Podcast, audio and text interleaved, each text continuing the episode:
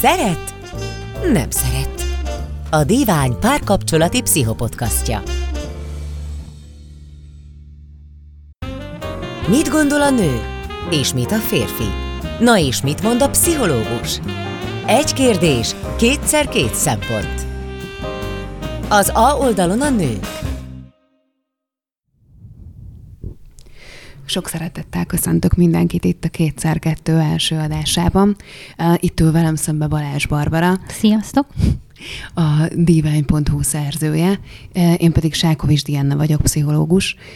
És arról fogunk beszélgetni, hogy miért is olyan nehéz hosszú távú párkapcsolatban élni. Egyáltalán tényleg nehéz-e hosszú távú párkapcsolatban élni, vagy vagy ez csak valami statisztikai hiba, amit a, amit a vállási adatokból ki tudunk nyerni, és valójában, valójában ez egy nagyon könnyű dolog. De nyilván nem így van. Uh, nyilván nagyon sokan küzdenek azzal, hogy, hogy hogy is lehet jól meg boldognak lenni uh, hosszú távon az embernek a partnerével. De hogy vajon mi lehet ennek az oka, hogy mik lehetnek azok a legfontosabb dolgok, amik megnehezítik a, az életünket hosszú távon a másikkal. Mit gondolsz erről, Barbie? Egy hosszú távú kapcsolatnál az csak arra jellemző, milyen specifikus nehézségek vannak nyilván, amik aztán abból fakadnak, hogy, hogy fent kell hosszú távon tartani, a mindennapokat működtetni, de közben megtartani azt is, hogy férfiként meg nőként legyünk benne a kapcsolatban. Ez is nagyon munkás nyilván, de másképpen, mint, mint az azzal való küzdelem, hogy, hogy keresem, keresem, keresem azt, aki mellett már mondjuk megállapodnék. De, azt mondod, hogy, a, hogy az egyik nagy nehézség így a hosszú távú párkapcsolatokban az a, a, a, a mindennapoknak a szervezése mellett az, hogy hogyan tudunk férfiként és nőként is megjelenni egymás előtt hosszú távon, ezt jól értem? Hmm, abszolút, igen. Főleg összehasonlítva mondjuk egy olyan időszakkal, amikor az ember megismer valakit, és mind a ketten elvarázsolódnak attól, amilyen vagy aki a másik. Ezt egy idő után azért meg lehet szokni, és a szomorú helyzet az, hogy, hogy engem is bennünket, és tehát hogy meg, meg lehet szokni azt, hogy amilyenek vagyunk, vagy hozzá lehet szokni, és onnan már nehezebb szerintem izgalmasnak lenni, amikor már úgy viszonylagosan tövéről hegyire megismertük egymást, akkor nyilván kevesebb, kevesebb izgalom, újdonság, érdekesség van, ami pedig fontos lenne ahhoz, hogy fontos része annak, hogy nőként, meg férfiként egymás iránt érdeklődőek tudjunk maradni. Szóval az, hogy izgalmasak vagyunk, az, az hogyan befolyásolja azt, hogy hogy a női szerepünkben ki tudunk teljesedni szerinted? Tehát, hogy az izgalmasság az hogyan, hogyan járul hozzá ehhez az egészhez? Miért kell az az izgalom? Hát sok mindenhez jó szerintem, hogyha másikban egy izgalmas, egy érdekes ember tudsz látni, de főleg nyilván így a vágynak a fenntartásához, vagy, vagy ahhoz, hogy mondjuk a szex is jól működjön, szerintem ahhoz nem rossz, hogyha az ember tudja néha új oldalát megmutatni, és ez abszolút nem ilyen, nem tudom, a vegyél egy szép szett fehér neműt kategóriában képzelem ezt el, hanem hogy mondjam, a hálószobán kívül, hogyha az ember tud ö, tényleg egy kicsit izgalmas maradni, vagy a párja az ő számára ö, izgalmas marad, akkor ezt könnyebb, vagy viszonylagosan könnyebb átvinni a, erre a területére is az életnek, és ez meg nagyon fontos szerintem ahhoz, hogy hosszú távon megmaradjon egy kapcsolat. Ebben abszolút egyetértek, és a, a, a párterápián nálunk megforduló pároknál azért ez egy rendszeresen felbukkanó probléma, hogy hogy hát, hogy csökken a vágy idővel, hogy megszokottá válik a másik, hogy már, már nem úgy tekint rá az ember, mint így a kezdeti varázslatban, meg a rózsaszín ködben, de mm. ez az első, hát kettő-négy év azért, és azért utána ez, utána ez lecseng. Um, és hogy, és hogy mi történik akkor, meg, meg egyáltalán mit lehet tenni azért, hogy, hogy, hogy ez a vágy, ez fent tudjon maradni. És ez egy nagyon érdekes tapasztalat a, a pszichológiának, meg a szexuálpszichológiának, hogy, hogy nagyon ellentétes nagyon ellentétes vágyak mozgatnak minket.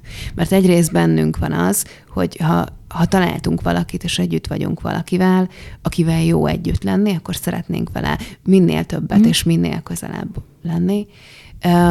Miközben egyébként a vágynak meg, meg az újdonságra van szüksége. Tehát, hogy arra tudunk csak vágyni, ami, ami új, és amit nem ismerünk, ami mindig ott van, amit egy karnyújtással mindig elérünk, hát arra sokkal nehezebb uh, vágyni, és hogy valahogy, valahogy ezt összeegyeztetni egy, egy párkapcsolatban, hogy, hogy megkapjuk a, a megfelelő mértékét a közelségnek és a távolságnak, hogy, hogy fent tudjuk tartani ezt az egyensúlyt, amiben, amiben még tudjuk izgalmasnak tekinteni a másikat újnak, de hogy egyébként nagyon közel is legyen uh-huh. hozzánk, és, a, és az intimitásnak azt a szintjét tudjuk elérni, ami, ami egyébként egy csodálatos dolog, ami egy ilyen összeolvadáshoz közeli állapot. Ez egy, ez egy borzasztóan nehéz, nehéz feladat, uh-huh. amivel nagyon, nagyon sokan szoktak megküzdeni. És azért azt látjuk, hogy az olyan kapcsolatokban, ahol, ahol abszolút összeolvadás van, és mindig együtt vannak, és mindent együtt csinálnak, és mindent megosztanak, és gyakorlatilag egy közös úton járnak, tehát uh-huh. így mhm. össze, összefonódott a, a pároknak, vagy a feleknek az élete. Hát ott azért nagyon gyakran előfordul az, hogy így a, a szexben problémák vannak. Hogy, hogy ritka, hogy kevés, hogy nincs benne újdonság, hogy, hogy igazából csak a, és ez most egy csak idézőjelben van, de hogy, de hogy azért így, a, így az intimitásnak, meg a szeretetnek a kifejező eszköze, de hogy a szenvedély például, ami egy, uh-huh. ami egy szintén fontos alkotó eleme, az, az úgy elkopik belőle.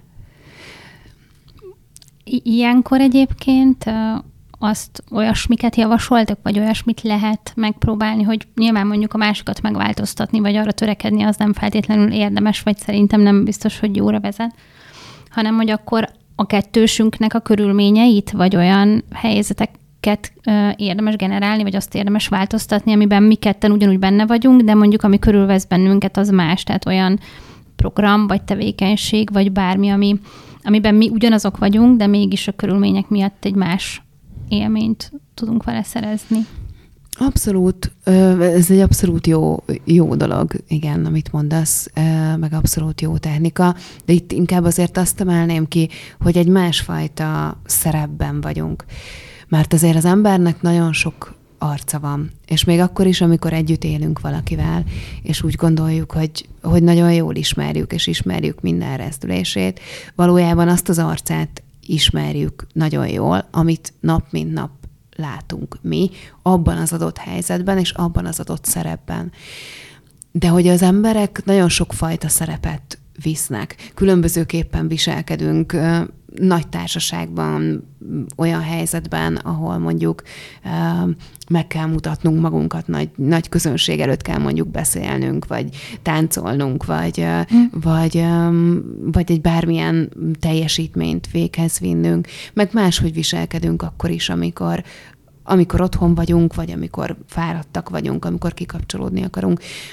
Tehát, hogy, hogy, hogy teljesen más szerepekben mozgunk, és azért a párkapcsolatokban, hogyha belegondolunk, egy, egy tipikus családban a, a tipikus napra, hogy reggel ugye elválunk egymástól, és mindenki megy a dolgára, és elmegy a munkahelyére, vagy edzésre, vagy a hobbiának hódolni, vagy intézi a gyerekkel kapcsolatos dolgokat, majd aztán otthon újra találkozunk este.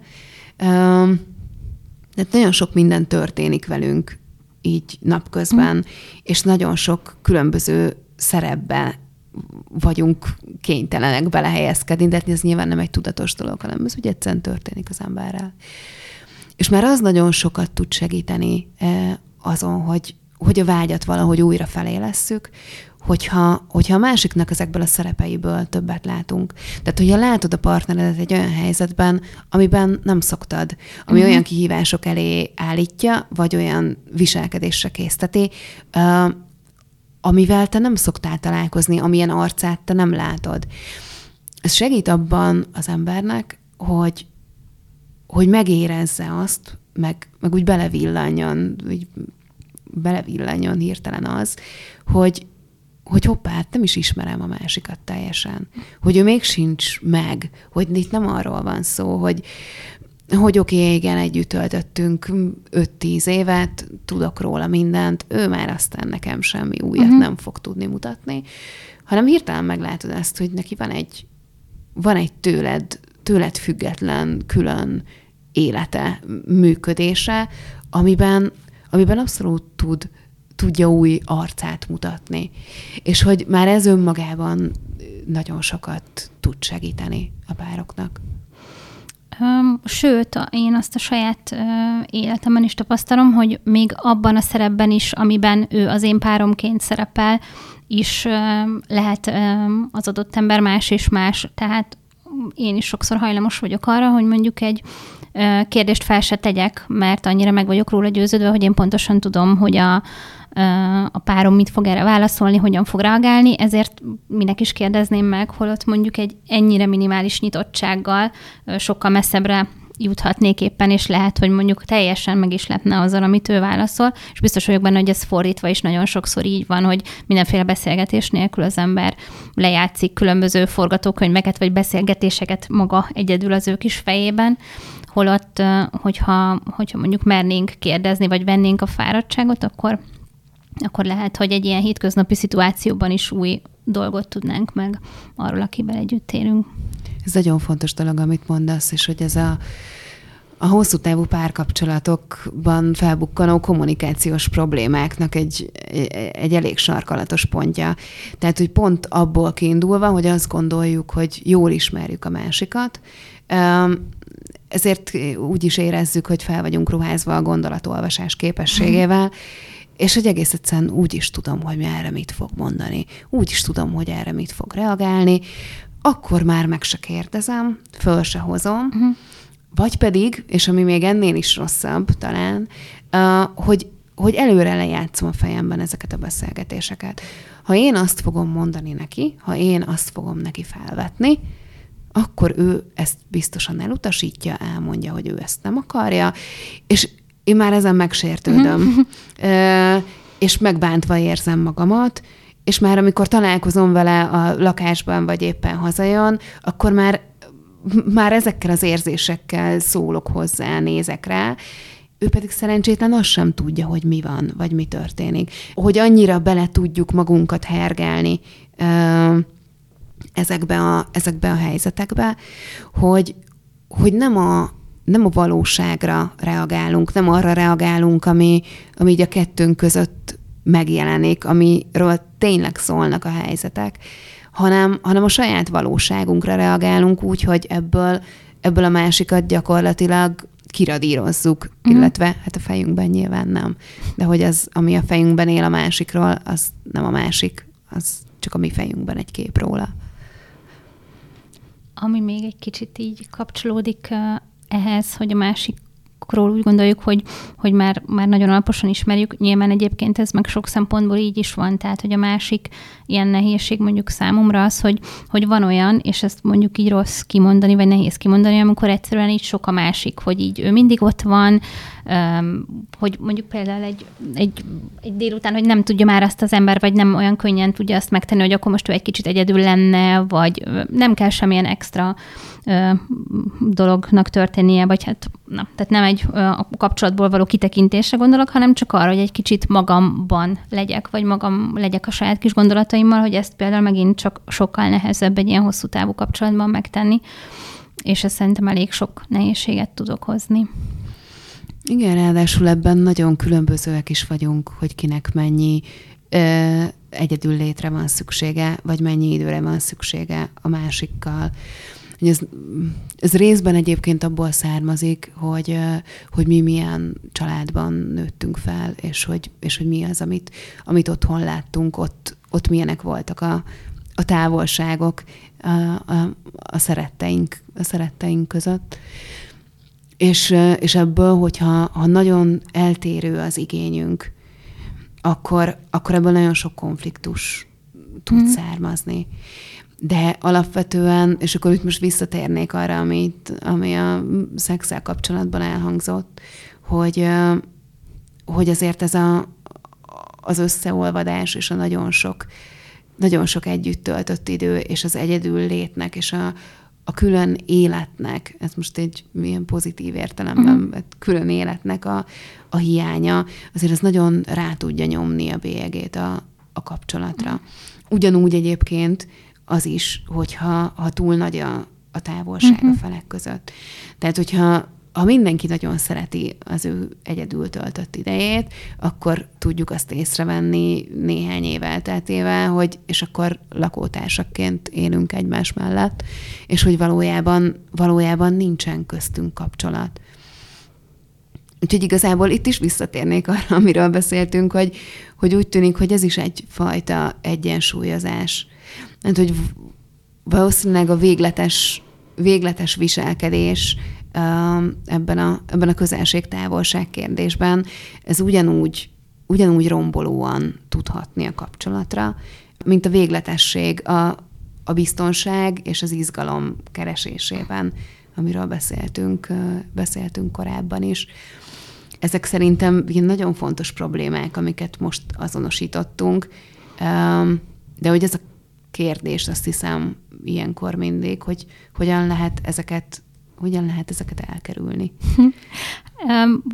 Azt én biztos, hogy nem tudom, hogy hogy lehet elkerülni, mert hogy nyilván ilyenekkel szembesülök én is, vagy szembesülünk mi is otthon, de szerintem az például sokat segít, hogyha az ember el tudja fogadni, vagy ráismer arra, hogy még ez a közelség-távolság dolog is például olyan, hogy ez sem állandó, bennem sem, meg a partneremben sem. Tehát, hogy ez hullámzik, és hogy akár milyen is az alapbeállítás, beállítódásunk, simán van olyan, hogy mondjuk egy-két hétig én szeretek jobban, vagy én akarok jobban kapcsolódni, egy következő időszakban meg ő, és akkor, hogy ez annak, aki éppen azon az oldalon van, hogy nagyon szeretne, sem biztos, hogy épp a legkellemesebb, de annak sem, aki most egy kicsit, kicsit nagyobb távolságot szeretne. Hogyha ezeket legalább elismeri, vagy felismeri az ember, hogy ilyen létezik, és ettől még nincsen katasztrófa, az mondjuk sokat segít, hogy türelemmel kivárja azt, amikor valahol félúton majd megint találkozik az, amit te szeretnél, meg amit a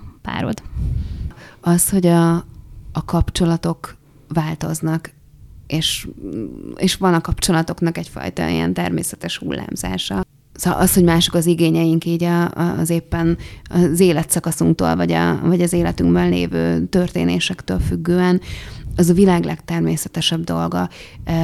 És hogy a kapcsolat is lehet olyan, hogy ugye egyszer jobb, egyszer pedig mm. kevésbé jó, egyszer abszolút azt adja, amire éppen, éppen szükségünk van, és nagyon boldogok tudunk benne lenni, másszor meg nem.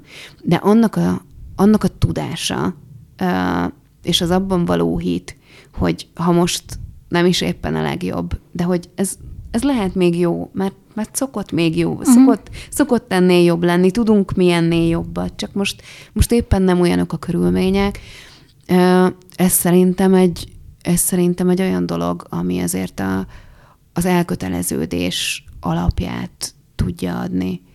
Mert hogy azért nagyon sokszor azt lehet tapasztalni, hogy akkor, amikor felmerülnek olyan problémák a párkapcsolatban, amik tartósabban, tehát, hogy nem egy napra, de hogy hetekre, hónapokra uh-huh rosszabbá teszik a, a kapcsolatban való létet, akkor azért nagyon sok emberben fejében megfordul az, hogy oké, okay, akkor ez most így mégsem működik, akkor most lehet, hogy itt lenne az ideje annak, hogy, hogy váltsunk, hogy ez elromlott, és hogy így ennyi volt. Hát ezt mondjuk nem igazán, nem igazán támogatja a kultúránk, ahol alapvetően alapvetően minden arról szól, hogyha így elromlik valami, akkor így veszel újat. Tehát, hogy, uh-huh. hogy nem, nem azt tanuljuk meg, hogy, hogy hogyan, hogyan vigyázzunk a dolgainkra, és tartsuk, tartsuk karban, hanem, hanem egyszerűen akkor így tovább lépünk hogy a következő, következő lehetséges alternatívához. Tehát, hogy szerintem ez egy, ez egy nagyon fontos, fontos szempont, és egy nagyon fontos védőfaktor, hogyha tisztában vagyunk azzal, hogy, hogy igen, igenis valamikor, van, amikor rosszabb, és van, amikor jobb. Um, azon egy kérdés, hogy ezekhez, ezekhez hogyan, hogyan tudunk alkalmazkodni, um, vagy hogy vagy hogy mi az, ami segít bennünket az alkalmazkodásban. Neked, te, neked lett valami, valami trükköd így a hát- sok-sok-sok év alatt, amióta együtt vagy a férjeddel? Hát igazából maximum az tényleg, hogy az ember így, így türelmes legyen abban, hogy megvárja azt, amikor összeérnek a szálak, és ezt olyan ö, dolgok kapcsán is szoktam érezni, hogy türelemre van szükség, hogy arra is hajlamos szerintem az ember, hogy mondjuk egy-egy jelenséget, vagy valamit, ami éppen nem jól működik egy kapcsolatban, azt így túl általánosítsa, hogy jaj, mert mostanában mindig ez van, meg te meg ilyen és olyan vagy, ami egyébként, ha egy kicsit távolabbra nézi az ember, és mondjuk a mostanában meglátja, hogy az mondjuk három napja van így, és közben mi együtt vagyunk 10 éve, akkor rögtön eljön, hogy ez tökre nincs így, hogy mostanában és húzamosan, hanem most ez van. És itt is, hogyha az ember itt türelmesen vár nyilván közben lehet róla beszélni és dolgozni rajta, az szerintem sokat segít, hogy nem hogy mondjam, ne ilyen hirtelen kedésből, vagy éppen az adott hangulatnak, vagy annak, ahogy nekem valami eset, annak kiszolgáltatva reagáljak, vagy lépjek valamit. Tehát alapvetően azt mondod, hogy a, hogy a türelem az egy, az egy olyan dolog, ami Hát, ami tud segíteni. Igen, még hogyha ez ilyen furcsán is hangzik, hogy nyilván azért, mert valaki türelmes attól, még nem biztos, hogy lesz egy jó, hosszú távú kapcsolata, meg abban sem hiszek, hogy, hogy mondjuk valakinek mindig mindenben türelmesnek kell lenni, mert az akkor megint nem egy jól működő kapcsolat, amiben az egyik fél mindig mindent, mindenben alárendeli magát, vagy kivárja, míg jobbra fordul, de alapvetően szerintem az nem rossz, hogyha az ember kicsit messzebb tud nézni annál az adott napnál, vagy hétnél, ami éppen most olyan nagyon jól, vagy nagyon rosszul sült el, hanem így nagyobb távlatokban próbálja megnézni. Igen, bár, bár nyilván ezt érzelmileg sokszor, sokszor nehéz, tehát főleg akkor, hogyha ha vannak dolgok, amik így amik így kifejezetten zavarnak minket mm. és bántanak minket, amik, amikről azért érdemes tudni, hogy, hogy azok sem, szóval, hogy azok sem mindig arról szólnak, amiről ezt most így elég kötösen fogalmaztam meg, de, de hogyha, nem tudom, mondjuk, hogy egy konkrét példát hozzak, ha, ha rendetlenséggel találod szembe magad minden nap, amikor hazaérsz, mondjuk az elmúlt, az elmúlt időszakban, uh, holott egyébként tudod, hogy volt ő már, volt ő már rendesebb is, és mm. odafigyelt már ő arra, hogy a, a közös otthonotok az, az, az úgy jól legyen, meg kényelmes legyen, um, akkor ezt nagyon sokféleképpen lehet értelmezni egy ilyen helyzetet. Tehát, hogy értelmezheti az ember úgy, hogy már nem fontos neki az, ami a közös, uh-huh. már, már nem törődik a, az otthonunkkal. Uh, értelmezheti úgy is, hogy de hát én mondtam neki, hogy ez fontos, uh, de neki neki nem fontos, hogy nekem uh-huh. mi mhm. fontos, tehát, hogy nem, nem törődik velem, nem veszi figyelembe az igényeimet. Megértelmezhetem úgy is, hogy út jó ég, biztos, hogy nagyon nehéz időszakot él, él most át, ami miatt egyszerűen nem jut, nem jut figyelme, meg ideje az ilyen dolgokra. Tehát ugye azt gondolom, hogy, a, hogy azért a türelem mellett uh-huh.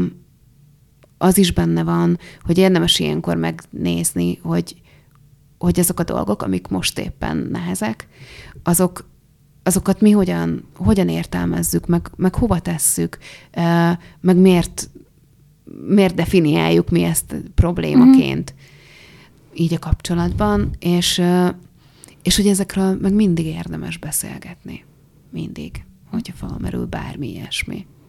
Szerintem az, hogyha az ember egyrészt mm, elhatározta, meg elkötelezett amellett, hogy, hogy ebben a kapcsolatban ő benne szeretne maradni, vagy azt szeretné, hogy ez így fennmaradjon, és mondjuk ezt visszaigazolják, hónapok, évek, akár, a, idő, hogy ez tényleg egy működőképes dolog, az szerintem egy csomó mindent más megvilágításba helyez. Tehát mondjuk az ilyen nyilván ugyanúgy vannak teljesen apróságokon, hülyeségeken történő összeveszések, de ahogy am, am, az a párhuzamosan, hogy minél több időt vagyunk együtt, ezeknek a jelentősége egyre kisebb lesz, legalábbis én ezt így érzékelem, mert úgy is tudja az ember, hogy most teljesen felesleges és időrablás, és abból veszük el az időt, hogy mondjuk éppen valami értelmesre is foglalkozhatnánk, hiszen úgyis együtt leszünk holnap, és ez tök jó és hogy akkor ez nagyon sok mindennek el tudja venni az élét. Nyilván olyan is van, amikor pont mondjuk felnagyítja, mert tényleg ezredszer csinálja ugyanazt, de én inkább azt tapasztalom, hogy az ilyen mondva csinált, vagy légből kapott ügyeknek egyre kisebb súlya van, tehát hogy valahogy ne, nem fektetünk már abba energiát, hogy hülyeségeken veszekedjünk egymással. Ez egy nagyon szép lezárás volt. Köszönöm szépen, Barbie, és most adjuk át a szót a fiúknak. Köszönöm. A másik A oldalon pedig jöjjenek a férfiak.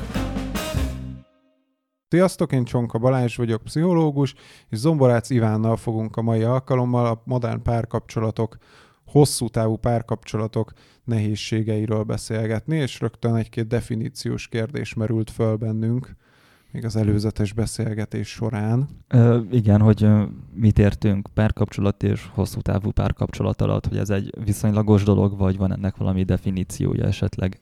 Hát a pszichológiában van ennek egy van ennek egy nagyon jó modellje, ez három részből áll, ami a, a párkapcsolatokra vonatkozik. Ugye ebben három elem mindenképpen megjelenik, az egyik a szenvedély, a másik az intimitás, a harmadik pedig a, az elköteleződés. Én a magam részéről a hosszú távú párkapcsolatot onnan tekintem, amikor ez a bizonyos elköteleződés megjelenik.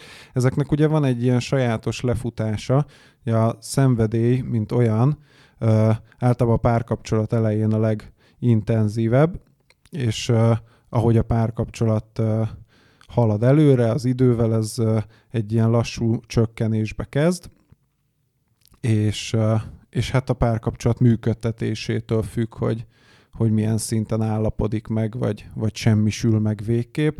Az intimitás, a második faktor, az nagyjából a, a szenvedéllyel összekapcsolódó ilyen közelségkereséssel alakul ki, tehát az életben ugye van ez a bizonyos szenvedély, hogy állandóan együtt akarunk lenni egy kapcsolat elején, amiből aztán az egymás megismerésével, és, és hát azzal, hogy ténylegesen sokat vagyunk együtt, kialakul az intimitás, az a fajta érzelmi közelség, ami aztán egy nagyon fontos alapja lesz a, a párkapcsolat későbbi részének. Ugye ez az intimitás az az, ami az elején uh, alig van, és akkor azt is szépen lassan föl lehet építeni, vagy gyorsan lehet fölépíteni általában gyorsan épül fel. Már az intimitásban mi tartozik bele mondjuk az, hogy fingunk-e egymás előtt, vagy, vagy ennél kevésbé triviális dolog? Nem, hát az is abszolút bele tartozik, de hát nyilván van az ilyen szofisztikáltabb dolgok is bele, bele tudnak tartozni, tehát a, akár az egymás előtti érzelmi feltárókozás, egymás gondolatainak, érzéseinek megértése, megvitatása, szóbahozása, tehát, és illetve tehát a testi közelség is. És hát, hogy ez, ezeknek a talaján szépen lassan ki tud alakulni ez a bizonyos elköteleződés, ami egy nagyon-nagyon lassú folyamat, és hát általában onnan is, onnan is számít vagy én legalábbis mindenképpen onnan számítanám ezt párkapcsolatnak, illetve a hosszú távú párkapcsolatnak, hogy ez az elköteleződés, ez, ez hogyan van jelen. Ugye ez egy optimális esetben folyamatosan erősödő tendencia, ugye régóta vagyunk együtt, meghoztuk ezt a döntést. Ugye ez még egy nagyon fontos, hogy ez nem egy pusztán érzelmi kategória, hanem ez így konkrétan egy döntés, tehát hogy, hogy el akarok-e köteleződni a másik mellett, illetve ezt meg tudom-e tenni, és hát ezt az elköteleződést tudja utána tápolni a, a, az intimitásban megélt élmények, a közös, közös élmények, közös programok, az együtt töltött idő, tehát én a hosszú távú párkapcsolatot onnan számítanám, hogy ez az elköteleződés, ez megjelent. Ugye elvileg azt kaptuk meg témának, hogy, hogy ez miért nehéz, de ezzel is kapcsolatban is teljesen szkeptikus vagyok, hogy ez tényleg nehéz. Mert én egyébként nem érzem annak az 7 éves, most éppen 7 éves kapcsolatomban, hogy ez egy különösebben megerőltető dolog lett volna, vagy ez egy nehéz dolog lenne. Viszont valamiért te vagy ti azt állítjátok, hogy ez egy nehéz dolog. Erre van valamilyen statisztikai magyarázat, hogy ezt, ezt kijelenthetjük, hogy ez egy nehéz feladat? Hát én azt tapasztalom, hogy, hogy vannak benne nehézségek, tehát szerintem ezt így kár is definiálni, mert hogy itt visszajutunk oda, hogy akkor definiáljuk, hogy mi az, hogy nehéz, vagy honnantól nehéz. Amit az ember kihívásnak él meg. Igen, de hogy szerintem a kihívások azok így, így mindennaposak, és szerintem nehézé attól válik, hogy ezeket a kihívások nem tudjuk így megugrani, vagy hogy azzal, azzal valami elakadás jár együtt, vagy nem tudjuk megoldani a problémákat, vagy probléma adódik az elköteleződéssel, intimitással, szenvedéllyel, bármivel. Tehát én azt gondolom, hogy, hogy nehézségek mindenképpen vannak, és az, hogy ez, ez így nehéz lesz-e, így, így ténylegesen, az már az egyénektől függ. Hát és egyébként azt látjuk azért, hogy a, hogy azért nagyon sok a szakítás, vállás, tehát valami azért csak van, ami uh, miatt így ezek bekövetkeznek. Nekem ebben az a teóriám, hogy uh, neked megvan Gary Becker? Nincs. Nobel-díjas közgazdász pár éve halt meg. Ő arról lett híres, hogy, hogy uh, amellett, hogy remek közgazdász volt, azzal lett kvázi pop szerző, meg én is azért tudok róla, hogy létezik, még nagyon sok más Nobel, sőt, semmilyen más Nobel-díjas közgazdász nem tudnék mondani hogy nagyon egyszerű világi problémákat közelített meg a közgazdaság tudomány szempontjából. Például, hogy a bűnözést azt nem egy devianciaként kezelte, vagy tehát, hogy nem, mint más társadalom tudósokkal szemben ő ezt nem azt mondta, hogy ez egy deviancia, hanem ő levezette a saját tudományának az eszköztárával, hogy ez egy technikailag racionális döntés a befektetés megtérülés vonalán. És ugyanígy a házasságot is be tudta kategorizálni, elírt róla a tanulmányt, hogy, hogy miért alakult úgy, hogy egy a világ nagy részében a házasság az egy férfi és egy nő, vagy, vagy tehát, hogy két ember két különböző szerepben, és nem úgy, hogy mondjuk egy férj és hat feleség, mert az egy az arab világban, ahol az lehetséges, ott is egy nagyon szűk réteg az, aki ezt, ezt megteszi, és megengedheti magának, hogy miért az a legracionálisabb felállás, hogy két ember. És uh, arra akartam kiukadni, hogy ez szerintem a...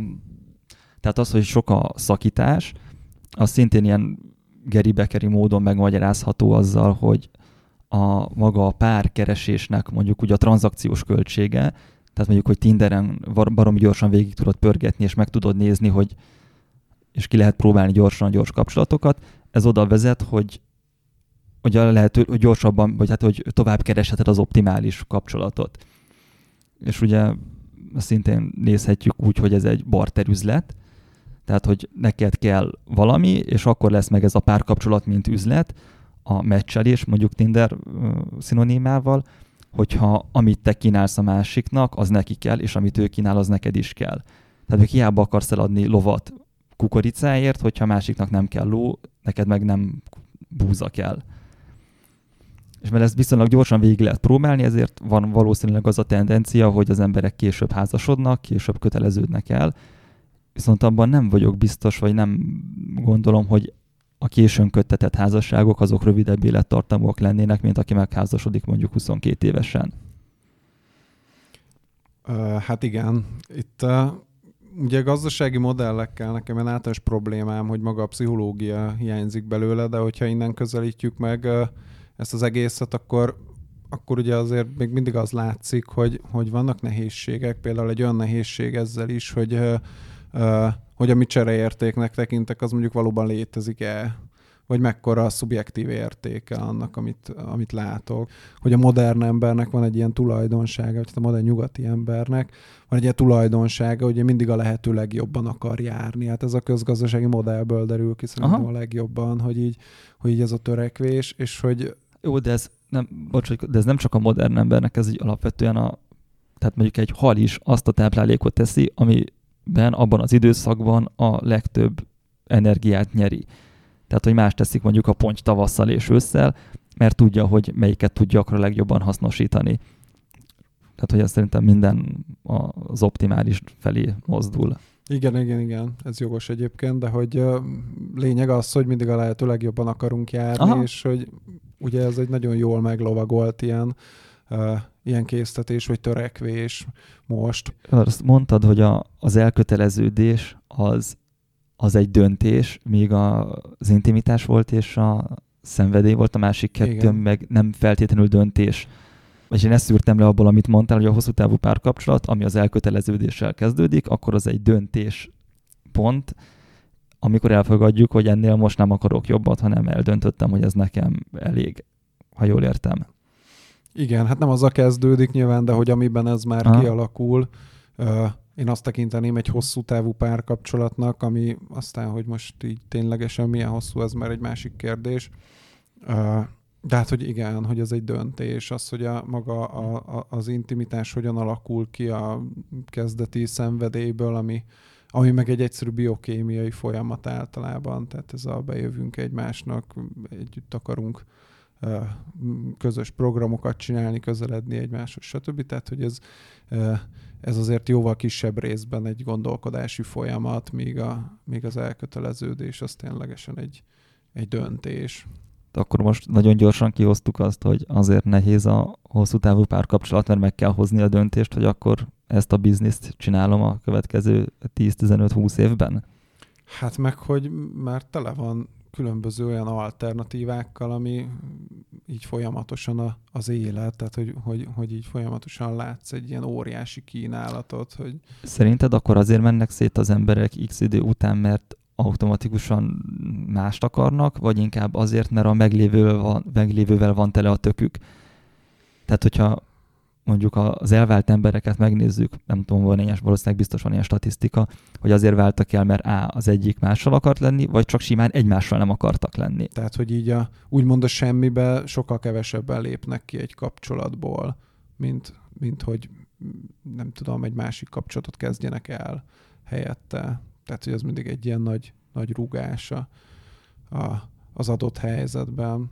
Meg hát ugye egy csomó ilyen probléma definiálódik napról napra a kapcsolatokban, és ugye nyilván ezen nagyon sok múlik, hogy ezekkel, ezekkel így mit kezd valaki, meg hogy egyetem hát, hogyan... Tudsz egy konkrét példát mondani, hogy el tudjam képzelni jobban? Hova menjünk nyaralni, ah. nem tudom. Hogy nyomott ki a fogkrémes tubusból a fogkrémet. Tehát ilyen, ilyen tök alapvető dolgok. Amire utána egy csomó minden ráépül, tehát hogy azt azért nagyon érdemes látni, hogy ezek a dolgok azért nem a nyaralásról, meg a fogkrémről szólnak, meg a kis kanalat nem oda rakom vissza, ugye az is baj lehet. Tehát, hogy, hogy ezek nagyon sokszor ilyen ezekhez ilyen tök komoly érzelmi töltések kapcsolódnak. Ugye, hogy csak egyet mondjak, a, nem tudom, az, hogy a kiskanál hova legyen visszarakva, vagy a fogkrémből hogy legyen, vagy a tubusból hogy legyen kinyomva a fogkrém, ez ugye nagyon sokszor arról szól, hogy én már mennyiszer pampogtam ezen, és akkor te meg így lesz a szarsz engem. És akkor ennek az az érzelmi üzenete, hogy neked nem fontos az, hogy, hogy nekem meg legyen a, az, amit én szeretnék. Tehát, hogy én nem vagyok fontos neked, és ezért... És erre mi a megoldás? Az, hogy le kell szarni, hol van a kiskanál, vagy az, hogy vissza kell tenni a kiskanalat a helyére?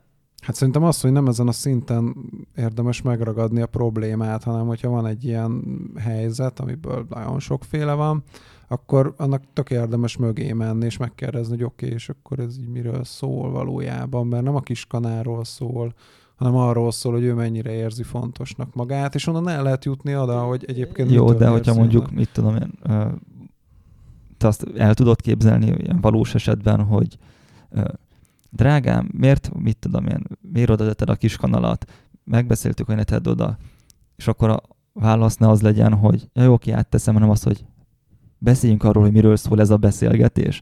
Ezt te életszerűnek érzed? Vagy... Hát ezeknél a PTNR eseteknél nem feltétlenül, csak ja. most ez a példa jutott eszembe, tehát nyilván érdemes egy Csak, hogy lemodelleztem a fejemben, és annyira irreális volt, mint egy ilyen nyomorult barátok köz dialógus, vagy... ja, hogy, hogy ezt így elképzeltem, hogy lezajlik, és Hát nem, hát szerintem ezek ilyen, ilyen nagyon pici dolgok, tehát itt egyszerűen érdemes nyilván odafigyelni a másikra, meg így egyszerűen minden nélkül elfogadni, hogy neki ez egy fontos dolog. Szóval tök sok ilyen, ilyen konfliktus van, amit egyébként utána nagyon, és azért nem oldható meg, mert hogy a jelenségek szintjén kezelik, és nem abban, hogy, hogy egyébként így mi a, vagy miről szól ez az egész, vagy az elmenjünk a szüleimhez a hétvégén, nem tudom, vasárnapi ebédelni, miközben nem tudom, te otthon szeretnél pihenni, vagy neked fontosabb, hogy kitakarítsunk otthon, vagy neked fontosabb, hogy nem tudom, elmenjünk valami programra, én meg nem tudom, el akarok menni a szüleimhez, és akkor ugye ezen is lehet így zelni, hogy akkor jaj, te sose jössz velem sehova, meg jaj, neked nem fontos a családom, meg nem tudom, de hogy valójában így simán megvan az, hogy az egyik embernek ez, ez konkrétan a, a konkrétumokról szól, tehát hogy ő neki tökre nincs energiája ezzel tölteni a vasárnapot, mert végre pihenhet egy kicsit, az tök fárasztó hete volt. A másiknak viszont arról szól, hogy az ő családja az mennyire elfogadható a másiknak, vagy hogy ennek így ebből így mit lehet kihozni, mint hosszú távú kapcsolat, hogyha és nem meccsel a családommal a, a másik, és akkor úristen, mi van. Van olyankor szerinted valami? Hát simán lehet. Szerintem nem, az ember nem a másik családját veszi feleségül, vagy nem tök valid dolog, hogyha valaki nem szereti annyira a másik családját, mint a sajátját. Hát persze, de hát ettől még egy, hmm. lehet egy embernek ez egy probléma, Há, hogy hát most hogy fog kinézni a közös jövőnk, hogyha nem jössz hmm. ki anyámékkal. Ez így, ez is simán lehet egy, egy probléma forrás. Tehát, hogy szerintem nagyon, nagyon érdekes, hogy miket definiálunk jelenleg problémaként, és ugye ebbe már itt lehet rakni egy ilyen történetiséget, hogy egyébként így, így milyen, milyen jellegű, hm. nagyon sokszor ilyen jellegzetesen first world problemjeink vannak a, a kapcsolatokban, meg hát van, amikor nyilván nem. Tehát, hogy, hogy ez is egy ilyen, izé. mellesleg nem, tehát, hogy nem szeretnék úgy tenni, mert hogy ez a pszichológiának szerintem egy ilyen modern rákfenéje, hogy, uh, hogy úgy teszünk, mintha minden ilyen probléma megoldható lenne, meg mint hogyha nem tudom, az lenne az optimális kapcsolat, hogy akkor igen, amit mondasz is, hogy akkor mindenről nyitunk egy ilyen mikrokonzultációt, hogy akkor mindenki feltárja az érzéseit, és akkor egy ilyen nagy katarzisba így összeborulunk, hogy hova kerül Van a egy uh, sztori, egy barátom meg a, a most már ex-csaja is, az is spoilereztem a végét, jártak pszichológushoz mind a ketten, hogy fejleszték magukat meg a kapcsolatot, és akkor odáig eljutottak, amit mondtál, hogy minden szarról nyitottak egy, egy ilyen megbeszélést, és aztán azt mind a ketten belátták, hogy az kurva idegesítő, és, és inkább szétmentek. Így lehet, hogy együtt lennének, hogyha nem kezdenek el mindenből nagyon mély következtetést levonni attól kezdve, hogy, hogy hova teszik a bögrét, meg miért hangosabban kérdez meg valamit, mint a többi más kérdést. Hát igen, és szerintem a pszichológia, ami amúgy sosem volt egy tökéletességre törekvő tudomány, tehát a pszichológiában nincsenek exakt dolgok, tehát hogy olyanok vannak, hogy nem tudom, 80 százalékok, meg, meg ilyenek, tehát hogy nincsenek 100 százalékok, és hogy szerintem ez nagyon fontos ebben az esetben is, hogy, hogy így nem, nem kell ilyen százszázalékosra megcsinálni egy kapcsolatot, mert nem lesz tőle jobb. Tehát, hogy így tök bátran lehet hibázni, meg veszekedni, meg nem tudom. Csak hogy érdemes ezeket a helyén kezelni. Tehát, hogy azt szerintem egy tök valid dolog, hogy, hogy persze minden problémát így kell elvileg megoldani, de hát, hogy így emberek vagyunk, meg egy, meg egy csomó feszültsége van az életnek, ami, ami hát így benned van, tehát hogy nem vagy mindig abban a lelki állapotban sem, hogy alkalmas legyél egyáltalán egy ilyen konzultációra, lehet, hogy tök kimerült vagy, lehet, hogy nem tudom, egy csomó nyomás nehezedik rád valamilyen szinten, tehát akár a munka jellegét tekintve, vagy nem tudom, anyagi helyzetet tekintve, tehát rengeteg ilyen frusztráció forrás van, és hogy azt szerintem így nem várható el emberektől, hogy uh, hogy folyamatosan ilyen százszázalékos belátással legyenek minden lelki folyamatukra, meg hogy ez, ez tökre nem is cél. Szerintem az lehet cél, hogy, hogy amit problémaként definiálunk, abból, abból lássuk, hogy az, hogy az ténylegesen az-e, vagy hogy kell ebből ekkora izét csinálni, vagy tényleg baj-e az, ami történik. Így a szexuális forradalom előtti időben az egy probléma volt, hogy a, hogy a kapcsolatban nem érkezik a gyermek áldás. Ugye hát ez akkor egy probléma volt, arról így arról így lett úgymond beszélve, ilyen szép passzívan fogalmazva. Tehát, hogy az volt az elsődleges probléma már, hogyha nem tudom, együtt él egy két ember, nem tudom, tíz évig, és nincs gyerekük, az így teljesen izé, senki nem, senkiben nem merül föl szerintem, hogy az akkor most így para lenne, vagy mit tudom én, hanem egy szem tartanak ott valamilyen tekintetben. Miközben például a örömszerzés vonalon meg ez tökre megfordult, tehát hogy korábban tökre nem volt para az, hogy mit tudom én, évekig nem szexel egy pár, vagy nem tudom, nem élvezik. Ma meg ez ugye egy ilyen elsődleges problémává vált, egész egyszerűen valószínűleg azért, mert hogy, hogy ezt tudjuk megragadni, tehát mm. hogy ez az, amit így, amire így építeni lehet bármit, akár a, akár a pornográfiát, akár a, a reklámokat, ugye ez a szexuális élvezet, ami, ami így a, a, a, a fő hajtóerő, és hogy és ugye korábban ez, ez tökre nem volt, tehát hogy nem, nem láttam ezt problémaként definiálni, erre mindig el szoktam mondani, hogy ha visszaszámoljuk, hogy Hunyadi Mátyás mikor született, és abból, hogy mikor fogant, ugye 12 évvel volt fiatalabb a bátyjánál, és hát ugye köztes időben az apuka az ugye mindenféle ez, itáliai városokban tartózkodott, hadjáratokat vezetett, és Szilágyi Erzsébet otthon nevelgette a kis Lacikát, és hát hogy ugye megszámoljuk, hogy, vagy kiszámoljuk, hogy mondjuk Mátyás született 43 februárjában, akkor így körülbelül ilyen május környékén fogant. Na most ugye tudjuk, hogy áprilisig Hunyadi János a Havasalföldön vezetett hadjáratot, júniusban meg már a Balkánon, és akkor közte ugye hazaugrott még hmm. így nemzeni valakit az ezresre, tehát hogy így és közte meg ugye 12 évig nem volt semmi, tehát hogy, hogy úgy nézett ki egy kapcsolat, hogy 12, nem, hogy, nem, hogy szex nem volt, nem is volt ott az ember, tehát hát a, a, a kapcsolat fele, tehát hogy és hogy ez így teljesen működőképes volt, és hát hogy nyilván nem kell ehhez ilyen, nem tudom, ebből a társadalmi rétegből ö, választani, mert hát nem volt jobb más társadalmi rétegeknél se a helyzet, tehát hogy így, így tök jellemző volt az, hogy így valahol ugye volt így hosszabb időre az ember elvitték, nem tudom, katonáskodni, vagy földmunka volt, bármi volt. Tehát, hogy így, így egyszerűen nem, nem volt így meg ez a, ez a fajta kapcsolódás, és hogy mégis, mégis ugye ezt egy hosszú távú kapcsolatnak lehetett tekinteni, mert hát ugye volt elköteleződés, meg úgy is definiálták saját magukat, és hát ugye ez egy ilyen gazdasági egység volt tulajdonképpen, egy ilyen életszövetség, és hogy azt lehetett tekinteni teljes értékű kapcsolatnak, és hogy itt van a, itt van a nagyon érdekes váltás szerintem, ugye vannak ezek a, a nagyon virális ilyen, ilyen ábrák, hogy akkor az öreg bácsi meg a néni kézen fogva mennek a nyugatiba, és akkor ők a izé, hogy az nem tudom, 60 év ilyen izé, nagy szerelem, meg nem tudom.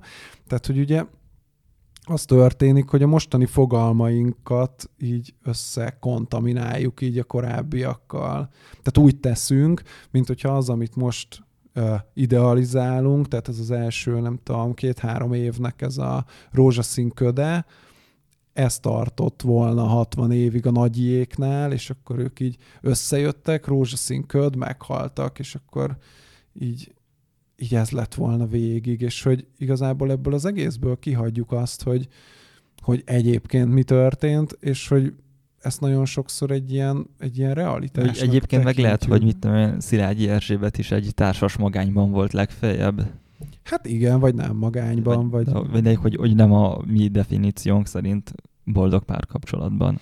Hát igen, vagy akár a, nem tudom, a Facebook posztban szereplő öreg bácsi és néni is lehet, hogy tökre egymástól külön töltötték az idejük, nem hmm. tudom, 90%-át, vagy egyszerűen csak igen, társas magányban töltötték, tehát az egyikük itt volt, a másik ott volt, azt alig találkoztak, tehát hogy hogy, és ugye ez azért nagyon veszélyes, mert hogy ugye ebből is problémákat fogunk definiálni hosszú távon, ugye, hogyha nem tudom, azt látjuk, hogy ez rózsaszín köd, ez nem tudom, a, nem tudom, négy-öt év után már nem ugyanaz, mint korábban, akkor ugye levonjuk a következtetés, hogy hú, hát akkor ő nem az igazi. Tehát, hogy van egy ilyen, ilyen tévképzet is, hogy, hogy attól, vagy egy kapcsolatnak a tartósága, az azon múlik, hogy akkor az igazival van az ember, vagy nem az igazival, ez egy ilyen bináris kategória, így be lehet mindenkit jelölni. De hát ez nem az, amiről még többen 15 perc előtt, ezelőtt beszéltünk, ez igazából egy döntés kérdése, hogy azt mondod, hogy ez már az optimális, és akkor az lesz a, az igazi, amire te azt mondod, hogy ezzel a kompromisszummal még hajlandó vagyok együtt élni. Hát igen, mindaddig, amíg ugye nem azt látod, hogy így, nem tudom, ott van a választékban 3000 olyan, aki Jó, hát a, az akkor azt mondjuk, hogy rosszul értett fel. Hát ez, ez ugyanúgy egy befektetői magatartás egyébként, hogy, hogy a, van, aki azt mondja, hogy hajlandó ebbe sokat tenni ebbe a kapcsolatba, és akkor sokat vesz ki, vagy hogy, hogy sokat is kap, valaki azt mondja, hogy keveset tesz bele, de keveset is vesz ki, mondjuk az előbbi a, az a hosszú boldog párkapcsolat, a másik meg a, a boldog szingli, aki ismerkedik, szexel, hazamegy, és kevés energiával kapcsolatilag keveset kap vissza, de boldog. Van az úgynevezett questor kötvényvásárló, aki, aki azt gondolja, hogy, hogy minimális befektetésért neki minden járna, és akkor, amikor meg összes vagyonát beleteszi a 47%-ot hozamat ígérő valamibe, aztán na, ő a, ő a boldogtalan, egyedülálló, és, és akkor még harmadik kategóriának meg kivehetjük a, az ilyen járulék vadászta akkor, aki, aki arra megy rá, hogy kis befektetéssel kiszipolyoz egy balekot. Tehát aki az a csaj, aki a, mindent megtesz a csávóért, meg tényleg a minden, és akkor már annak rohadtul örül, hogy egyik reggel kap egy rántottát, és hogy jú, milyen baromi jó. Miközben egyébként lószart nem kap vissza abból a befektetett energiából. És akkor aki ezeket jól méri föl, és jól választja ki a, a társát a nagy kínálatból, akkor az lesz a hosszú kapcsolat. Hát igen, csak hogy mögött ugye pszichológiai folyamatok vannak, tehát ugye, hogy, hogy miért megy bele valaki egy ilyen kapcsolatba, vagy miért egy ilyen kapcsolatot épít maga köré. Nem azért, mert mondjuk hülye. Hát nem feltétlenül, tehát hogy itt nagyon sok ilyen kapcsolati mintát tanulunk hát, meg hát már gyerekkorban. Itt ugye ez nagyjából úgy néz ki, hogy ugye kapcsolati modelleket tanulunk meg, ez egy kicsit ilyen lehet ilyen szakmai, meg elvont, de hogy az történik, hát hogy... A, amit a szüleinktől látunk, azt a modellt visszük tovább röviden, hát nem? meg amit megélünk, ha. tehát hogy, hogy amit a szüleinkkel való kapcsolatban mi magunk is ja. Lemondjuk a következtetést. Nyilván látjuk is őket, meg egy csomó ilyet, tehát hogy a, a, a nagyon korai éveknek az érzelmi tanulsága az ilyen, az mindennél mélyebb, és hogy abból nagyon sokat nagyon sokat lehet így érzelmileg tanulni, ami tulajdonképpen azt jelenti, hogy amit ott megtanultunk, azt így ráhúzzuk a valóságra, mint egy ilyen modellt, és akkor azt szerint értelmezzük, hogy mi történik, azt szerint vannak törekvéseink is. De az, hogyha mondjuk valakinek a szüleinek a kapcsolat úgy végződik egy rendőrségi hírként, hogy italozás közben szóváltásból keveredtek ki, és mit késsel, baltával, stb. élettársát, akkor az jó eséllyel ebből, ha jól sejtem, akkor nem azt a tanulságot vonja le, hogy ne úgy viselkedjen, hanem ezt fogja reprodukálni tulajdonképpen a saját életében. Vagy ez máshogy van?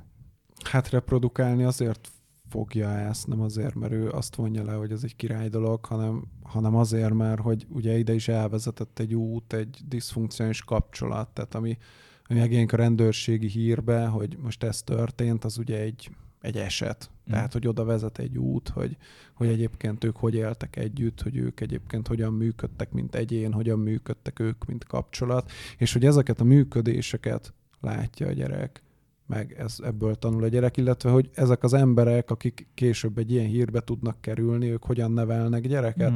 Tehát, hogy ugye mondjuk van egy, nem tudom, alkoholista egyik fél, meg egy, nem tudom, szenvedő másik fél. Tehát, hogy ugye ott a gyerek azt látja, hogy az egyik az nincs otthon, meg megbízhatatlan, meg agresszív, meg nem tudom micsoda, a másik meg jó eséllyel egy ilyen áldozat, vagy nem tudom, szenved, neki ez az osztály része, nehogy Isten passzív-agresszív, és akkor ugye ezek vannak benne a gyerek-szülő kapcsolatban is. Tehát, hogy mondjuk azt várhatod egy, nem tudom, fiúként az alkoholista apától, amit, és hogy ugye ez lesz a szerepmodellet, hogy, hogy így ez történik. Vagy kerítesz ugye egy olyan partnert, aki hasonlít a, a, az édesanyádhoz, aki meg, aki meg választott egy ilyen partnert. Tehát, hogy hogy itt azért ezek ilyen nagyon, nagyon mély szinten tudnak áttevődni, de hogy ez szerintem már ilyen, itt már nagyon mélyen vagyunk egy podcast. Mint a témában avatott embernek, neked is mi lenne a, a tanácsod annak, aki úgy érzi, hogy, hogy tök jó lenne ez a kapcsolat, hogyha másik nem lenne annyira hülye, akkor abból, hogy tudja visszabillenteni az egyensúlyt. Hát, hogy itt szerintem az a lényeg ebben az egészben, hogy, hogy nem szabad ezeket ilyen passzív dolgoknak tekinteni, és hogy ha ilyen nagy lifehacket kell mondanom, akkor, a, a, akkor ez az egyik, hogy, hogy igazából nem, nem ketten vagyunk egy, egy kapcsolatban. Ugye ez egy nagyon klasszikus dolog, de szerintem nagyon fontos és nagyon érdekes ilyen modell, hogy ugye nem ketten vagyunk egy kapcsolatban, hanem hárman, tehát hogy van maga a kapcsolat is, és hogy mm. Tehát, egy külön entitásként képzeled el a kapcsolatot, akkor lehet azt mondani, hogy teszel, nem tudom, valamit a másik kedvéért, vagy a magad örömére, vagy a kapcsolatért magáért. Mm. illetve hát megjeleníthető az, hogy, hogy így bármi történik, az hogyan hat az egyik félre, hogyan hat a másik félre, hogyan hat magára a kapcsolatra. Tehát, hogy ezt mint változót érdemes bevezetni a, a gondolkodásba. A másik meg, hogy, hogy ennek az egésznek a konstruktív jellege, tehát hogy, hogy igazából a kapcsolat az, az nem egy ilyen nem egy ilyen passzív eredőkét alapvetően nem változó valaminek, vagy változó valaminek, hanem hogy az egy ilyen konstrukció, tehát azt építjük, hogy azért hát, így... Be kell tenni az energiát, hát és annak van, megfelelően lesz de hát, hogy, igen, és hogy szerintem így visszautalva arra, arra a, a részre, hogy, hogy van ez a bizonyos tévhit, hogy a, a legtöbb, amit megtettünk a kapcsolatunkért, hogy megtaláljuk azt a bizonyos nagy őt, vagy, a, vagy az igazit, vagy nem tudom, hogy az azért arra veszélyes, mert, mert ugye nem azt mondom, hogy, hogy az a legtöbb, amit tehetek, hogy nem tudom, úgy működünk együtt egy kapcsolatban, ahogy, hogy az jól működjön, meg hogy az, az így működtethető legyen, hanem, a, hanem azt várom, hogy, hogy ha jól választok, akkor mi nem lesznek problémák, hogy akkor majd nem lesznek konfliktusok, nem lesz mit eleve megoldani. És ugye ez ugye, hogyha magával a problémával találkozom, akkor nem mindegy, hogy hogyan értelmezem, hogy azt mondom, hogy na biztos a másikkal nem lenne ez a probléma. És ez egyébként tökre érezhető is, hogy ugye van egyfajta ilyen visszatérő probléma, egy visszatérő konfliktus, és ugye erre kiéleződnek emberek. Tehát, hogyha érsz egy kapcsolatból, mindig van egy tipikus probléma, mondjuk mit tudom én, te nagyon szereted a tengerpartot, de sosem mentek a tengerpartra, mert nem tudom, úgy tudtok megállapodni, akkor kialakul így hosszú távon egy ilyen tök nagy tengerpart igényed, mm. nem, hogy az így felértékelődik ebben a, ebben a kapcsolatban, és akkor ugye azt látod, hogy egyébként meg mennyi ember ilyen nagy nem tudom, tengerpart fanatikus, és hogy azok így mennyivel jobb biznisznek tűnnek, vagy mennyi jobb dílnek tűnnek, holott egyébként így egy gazdasági modellel élve, vagy, vagy így abba visszahelyezve, ugye lehet, hogy az összértékük az igazából nem, nem lesz hmm. nagyobb, vagy nem lesz egy jobb kapcsolat, csak egyszerűen így annyira ki vagy arra hegyezve, hogy, hogy akkor kell a, a tengerpart, és hát ugye itt ott tartunk, hogy ez nem lett megbeszélve, hogy akkor neked ez az igényed, vagy nem képviselted jól ezt az igényedet, vagy a másik nem vette figyelembe ezt az igényedet. És akkor ezzel ugye a, ennek a bizonyos harmadik félnek, mint kapcsolatnak is, is rosszat tett. És rosszat teszel akkor is a kapcsolatnak, hogyha te nem hozod be ezt az igényedet. Tehát azt mondod, hogy na te egy mártír vagy, és te jó fej leszel a csajjal, és nem tudom, elmész a Ufidzi képtárba 16-szor, amikor már inkább nem tudom, jobban szeretnél egyszer legalább a tengerparton lenni, és pihenni, de akkor a kapcsolatnak tulajdonképpen rosszat teszel, mert hogy abba vagy, hogy így szépen lassan mhm. gyűlik fel benned az, hogy így nem tudsz ebben érvényesülni, vagy hogy így nem lesznek meg a te szempontjaid. Szóval Mártírnak se nagyon éri meg lenni. Ennek most sajnos vége. De ha kellene még, gyere el a divány.hu szeret-nem szeret oldalára. A műsor a Béton partnere.